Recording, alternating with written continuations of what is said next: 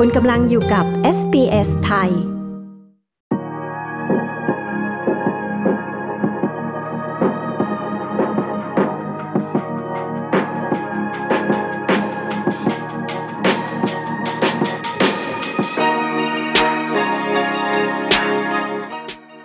วีซ่าที่คุณสามารถสมัครเพื่อทำงาน และขอยื่นมีสถานะเป็นพลเมืองของออสเตรเลียได้วีซ่าธุรกิจแบบที่มีนายจ้างสปอนเซอร์ เป็นอีกหนึ่งประเภทที่มักถูกนำมาใช้ เพื่อหลอกเอาเงินจากคนไทยที่หวังอยากอยู่ และทำงานในออสเตรเลีย ไปฟังคุณพัชรนัน สุวินยติชัยพร หรือคุณเอมี่ เอเจนต์ที่ลงทะเบียนอย่างถูกต้อง อธิบายข้อมูลที่แท้จริงว่าเป็นอย่างไร และเอเจนต์เถื่อน มักใช้กลลวงอะไรบ้าง ดิฉันชลดากรมยินดี SBS ไทยรายงานค่ะ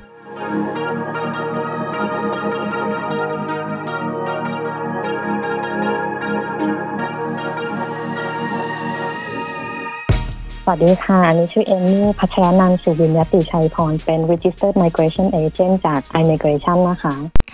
คุณเอมี่คะข้อมูลที่มันมักจะมีข้อมูลผิดๆเกี่ยวกับวีซ่าธุรกิจแบบมีนายจ้างสปอนเซอร์เนี่ยค่ะ มันจะมักจะมีอะไรบ้างคะอ่าสำหรับข้อมูลผิดๆที่มีคนหลงเชื่อ หรือว่าการที่คนส่วนใหญ่ถูกหลอกให้ยื่นสมัครวีซ่าทำงานในประเทศออสเตรเลียนั้นเนี่ยค่ะมีเยอะมากนะคะ ส่วนใหญ่จะทำให้ผู้สมัครเชื่อว่าวีซ่าสปอนเซอร์เนี้ยขอได้ง่ายๆ เพียงแค่มีบริษัทหรือมีนายจ้าง ก็เพียงพอในการที่จะสมัครอะค่ะ วิธีหลอกลวงก็คือจะมีนายจ้าง หรือว่าเอเจนต์ที่อ้างว่าจะช่วยให้ผู้สมัครได้รับวีซ่าทำงานในประเทศออสเตรเลียนะคะ โดยจะช่วยหาบริษัทหรือห้างร้านหรือธุรกิจมาทำสปอนเซอร์ให้ค่ะ คนที่ถูกหลอกส่วนใหญ่เนี่ยจะเป็นคนที่ไม่มีความรู้ความเข้าใจเรื่องวีซ่าจริง ๆ อาจจะเป็นคนที่อยู่เมืองไทย หรือว่าคนที่อยู่ในประเทศออสเตรเลีย แต่ว่าไม่ได้ทำการตรวจสอบข้อมูล หรือว่าไม่ได้เข้าใจภาษาอังกฤษอย่างถ่องแท้นะคะ เพราะว่าข้อมูลส่วนใหญ่หรือว่าข้อมูลวีซ่าใน Department of Home Affairs เว็บไซต์เนี่ยจะเป็นภาษาอังกฤษทั้งหมดเลยอาจจะทำให้เข้าถึงข้อมูลได้ยาก แล้วก็ทำให้ผู้สมัครเนี่ยจะได้รับข้อมูลผิดๆจากนายจางหรือจากนายหน้านะคะคือพูดอะไรมาก็เชื่อหมดอย่างเงี้ยค่ะ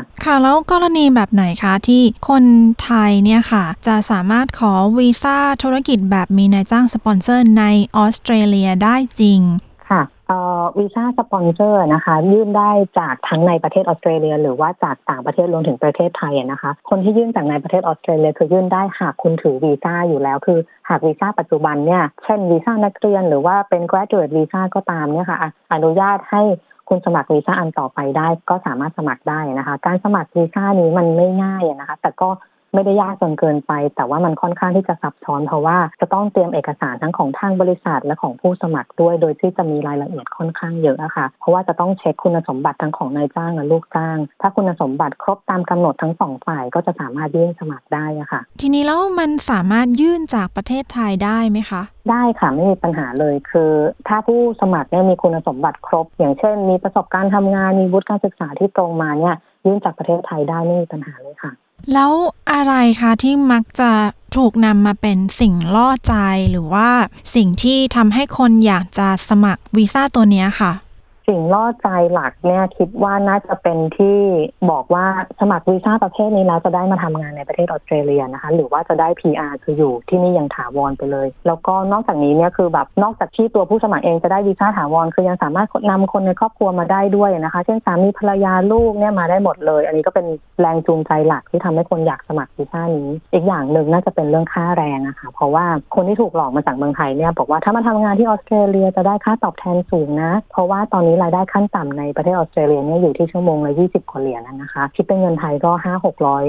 บาทต่อชั่วโมงก็ถือว่าสูงมาก อันนี้น่าจะเป็นแรงจูงใจหลักอะค่ะ ที่ทำให้คนอยากที่จะสมัครวีซ่านี้ค่ะ ค่ะ แล้วจริง ๆ แล้วสามารถสามารถพาครอบครัวมาได้จริงหรือเปล่าคะจริงค่ะ คือเป็นวีซ่าที่เอ่อสมมติผู้สมัครหลัก แต่งงานหรือว่ามีสามีภรรยาหรือมี de facto แล้วมีลูกเนี่ยก็สามารถที่จะพาทุกคนมาได้หมดเลยถ้าหากมีหลักฐานนะคะว่ามีความสัมพันธ์เป็นสามีภรรยาจริง หรือมีใบทะเบียนเกิดหรือทะเบียนสมรสที่มีชื่อถูกต้องตามกฎหมายตามนั้นก็สมัครได้อะค่ะ แล้วการยื่นสมัครวีซ่าธุรกิจเนี่ยค่ะ แบบที่มีนายจ้างที่จะสปอนเซอร์อย่างถูกต้องเนี่ยต้องทำยังไงบ้างคะ ก่อนอื่นจะขออธิบายก่อนนะคะ ว่าวีซ่านายจ้างสปอนเซอร์หลักๆเนี่ยมีอยู่ 3 ประเภทค่ะ ประเภทที่ 1 คือวีซ่าทำงานชั่วคราว หรือที่ได้ยินกันบ่อยๆ ว่า TSS visa subclass 482อะนะคะ ซึ่งวีซ่าประเภทนี้เนี่ยคือนายจ้างสามารถสปอนเซอร์ให้ลูกจ้างทำงานกับเขาได้ เป็นในระยะเวลา 1-4 ปีค่ะ ซึ่งวีซ่าเนี่ยเป็นวีซ่าที่มีคนสมัครหรือคนที่พูดถึงเยอะมากที่สุดนะคะส่วนประเภทที่2คือวีซ่าทำงานประเภทถาวร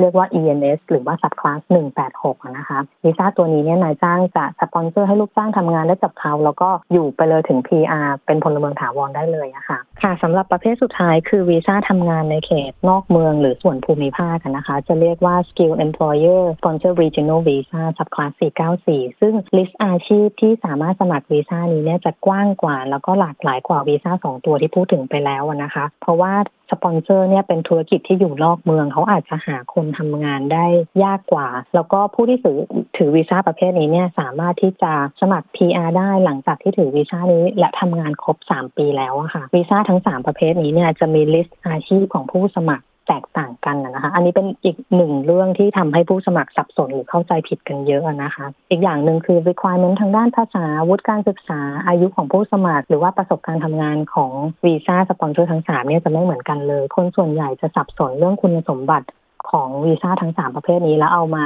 ปนกันนะคะ ตัวอย่างเช่น TSS Visa Subclass 482 นะคะ ไม่จำเป็นต้องใช้ผลสอบภาษาอังกฤษในการยื่นหากผู้สมัครได้เรียนในประเทศออสเตรเลียมาเกิน 5 ปีแล้วนะคะแต่สำหรับวีซ่า 494 หรือ 186 เนี่ย ผู้สมัครจะต้องสอบภาษาให้ได้ IELTS 6 หรือว่าเทียบเท่านะคะ คืออันนี้สิ่งที่สำคัญที่อยากจะแนะนำก็คือว่าผู้สมัครเนี่ยควรจะตรวจสอบข้อมูลต่างๆ จากแหล่งข้อมูลที่น่าเชื่อถือ เช่น Department of Home Affairs ก่อน ไม่อย่างนั้นเนี่ยวีซ่าอาจจะมีปัญหาหรือว่าถูกปฏิเสธได้ค่ะ แล้วถ้าเกิดว่าถูกปฏิเสธวีซ่าเนี่ยค่ะ จะสามารถทำอะไรได้บ้างคะเอ่อถ้าถูกปฏิเสธวีซ่าแล้วผู้สมัครสามารถที่จะทำเรื่องอุทธรณ์ต่อได้ที่ tribunal หรือว่าเรียกว่า AAT นะคะ ซึ่งผู้สมัครเนี่ยจะได้รับโอกาสในการพิจารณาเคสอีกครั้งหนึ่ง ก็ขึ้นอยู่กับว่าสาเหตุที่ถูกปฏิเสธวีซ่าคือยังมีความเป็นไปได้ว่าผู้สมัครจะได้รับการอนุมัติ วีซ่าในอนาคตค่ะ ค่ะ แล้วในตอนนี้นะคะ ธุรกิจของคนไทยในออสเตรเลียที่กำลังขาดพนักงานอย่างหนัก ไม่ใช่แค่ธุรกิจของคนไทยนะคะ ธุรกิจอื่น ๆ ในออสเตรเลียด้วย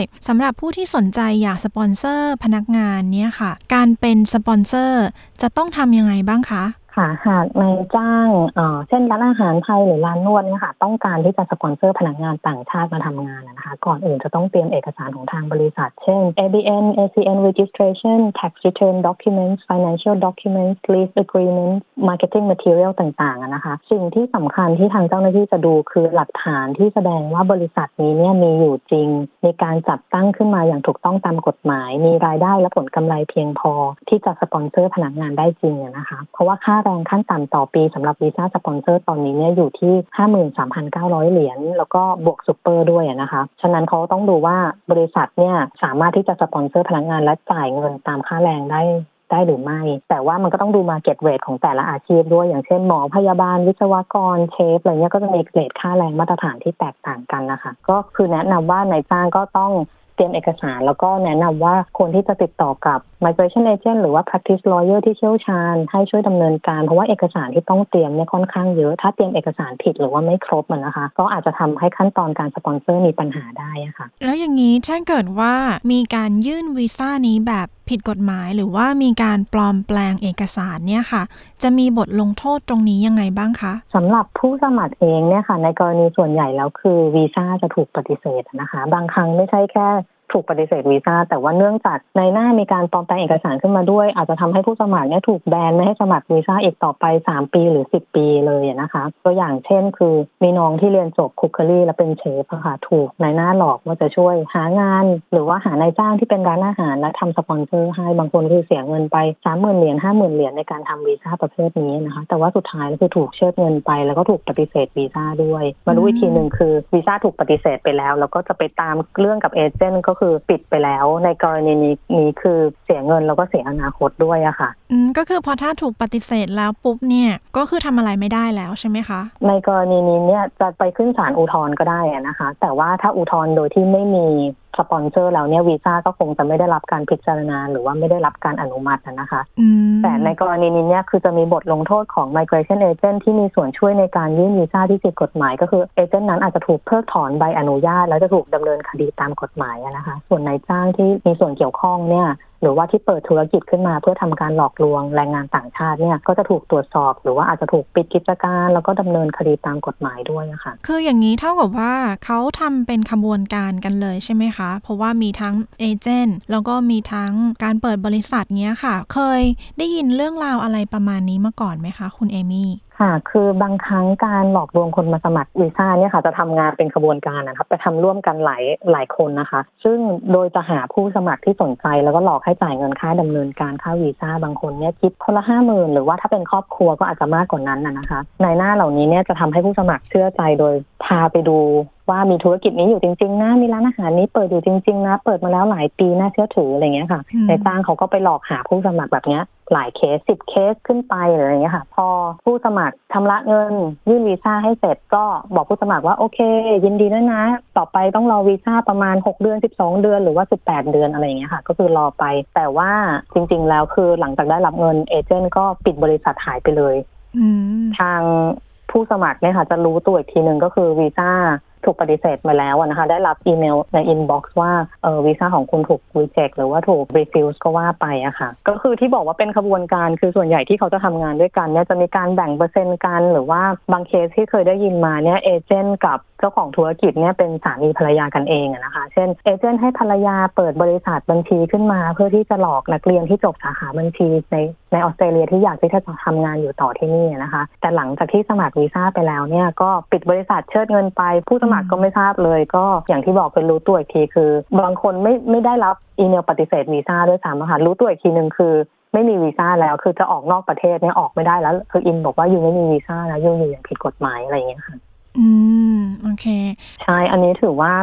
ก็ต้องทำการบ้านเยอะอยู่เหมือนกันนะคะ เพราะว่าการที่เราจะเชื่อไว้เนื้อเชื่อใจใครเนี่ยก็ต้องเช็คดูก่อนว่าเอเจนต์ที่เราใช้เนี่ยน่าเชื่อถือหรือเปล่าหรือว่านายจ้างที่เราจะทำงานด้วยเนี่ยไว้ใจได้ไหมอะไรเงี้ยค่ะ ก็ต้องดูด้วยหลาย ๆ ฝ่ายด้วยอะค่ะ แล้วอย่างนี้ถ้าเกิดว่าเขาอยากจะเช็คล่ะคะว่าสปอนเซอร์ที่เป็นนายจ้างของเขาเนี่ยมีอยู่จริงไหมนี่ต้องทำยังไงบ้างคะค่ะก่อนอื่นก็คืออาจจะให้ออลองขอดูนะคะว่านายจ้างเนี่ยมี ABN หรือว่า ACN ไหมแล้วเราก็เข้าไป search ดูได้อะค่ะว่า ACN หรือ ABN เนี่ยยัง valid อยู่หรือเปล่า หรือว่าบริษัทได้ถูกปิดไปแล้ว หรือว่ายังมีการดำเนินต่ออยู่นะคะ ถ้าสมมติว่ายังเขียนว่า current เนี่ยก็คือว่าบริษัทยังเปิดทำการอยู่อะค่ะ ก็ถือว่าน่าจะ ไว้ใจได้ระดับหนึ่งอะนะคะ ค่ะ แล้วคุณเอมี่เคยต้องรับแก้ปัญหาให้คนไทยที่ถูกหลอกให้ยื่นวีซ่าประเภทนี้มาก่อนไหมคะ ก่อนหน้านี้เนี่ยอาจจะเจอหลายเคสอยู่เหมือนกันนะคะ เพราะว่าสมัยก่อนเนี่ยการเข้าถึงข้อมูลทางด้านวีซ่าไม่เยอะเท่าปัจจุบันนะนะคะข้อมูลทางอินเทอร์เน็ตเนี่ยอาจจะไม่เยอะเท่าตอนนี้ เลยทำให้คนถูกหลอกหรือว่าหลงเชื่อได้ง่ายกว่า แต่ว่าถ้าช่วยได้ก็จะช่วยนะคะสำหรับบางเคสเนี่ยช่วยไม่ได้จริง ๆ เนื่องจากมีการปลอมแปลงเอกสาร หรือว่าการให้ข้อมูลเท็จในใบสมัครเนี่ยค่ะ ถ้าเป็นแบบนี้จะค่อนข้างยากนะคะถ้าเกิดว่ามีการปลอมแปลงเอกสาร เท่ากับว่าการยื่นวีซ่าเนี่ยก็จะมีประวัติเสีย ถ้ามีคนไทยที่ยื่นวีซ่าโดยที่มีประวัติเสียเป็นจำนวนมากเนี่ยค่ะ จะมีผลเสียกับคนไทยคนอื่นยังไงบ้างคะ ค่ะ จริงๆ แล้วทาง Department เนี่ยค่ะเขามีการแบ่งความน่าเชื่อถือของใบสมัครตามพลเมืองของแต่ละประเทศอยู่แล้วนะคะตาม country of passport อะค่ะเพราะว่าเขามีการพิจารณาของเขาเองนะคะตัวอย่างเช่น คือวีซ่า TSS หรือว่า 482 เนี่ยผู้สมัครที่มาจากประเทศไทยในตำแหน่งเชฟคุกช่างประปาหรือช่างไม้เนี่ยค่ะที่ไม่ได้มีวุฒิการศึกษาจากในประเทศออสเตรเลียเนี่ยจะต้องทำ skill assessment คือเหมือนกับว่าไปวัดระดับวุฒิการศึกษาหรือว่า เช็คประสบการณ์ทำงานก่อนว่าเทียบเท่ากับของประเทศออสเตรเลียหรือไม่ แต่ในขณะเดียวกันผู้สมัครในตำแหน่งเดียวกันน่ะนะคะ จากประเทศญี่ปุ่นเกาหลียุโรปหรืออเมริกาเนี่ยไม่จำเป็นที่จะต้องทำ re skill assessment เลยก็คือจะเห็นได้ว่าผู้สมัครจากประเทศไทยณตอนนี้เนี่ยคือจะถูกเรียกเอกสารทางด้านการทำงานเนี่ยมากกว่าผู้สมัครประเทศอื่นๆนะคะบางครั้งก็ถือว่าอาจจะเป็นเพราะว่าในอดีตเคยมีคนที่ยื่นแล้วก็ใช้เอกสารปลอมหรือว่าข้อมูลเท็จเยอะอยู่เหมือนกันนะคะก็คือว่าเขาจะเช็คคนไทยด้วยกันเยอะขึ้นกว่าชาติอื่นอย่างเงี้ยใช่ไหมคะค่ะจาก็กคือประไม่วัใช่ติแค่ไทยอย่างเดียวนะคะ จะมีจากไทย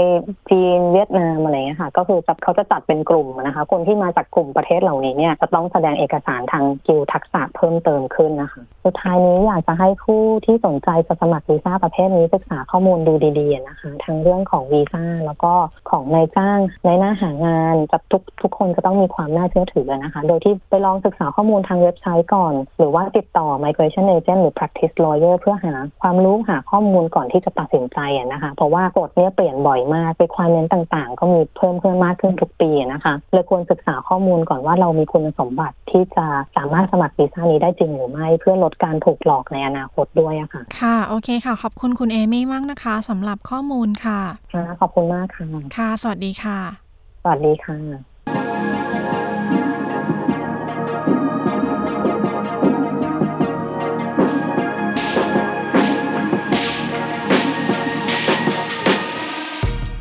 ที่จบไปนั้นคือข้อมูลที่ถูกต้องของวีซ่าธุรกิจแบบที่มีนายจ้างสปอนเซอร์ จากเอเจนต์คนไทยที่ลงทะเบียน คุณเอมี่ พัชรนันสุวินยตติชัยพร และดิฉันชลดากรมยินดี รายงานค่ะ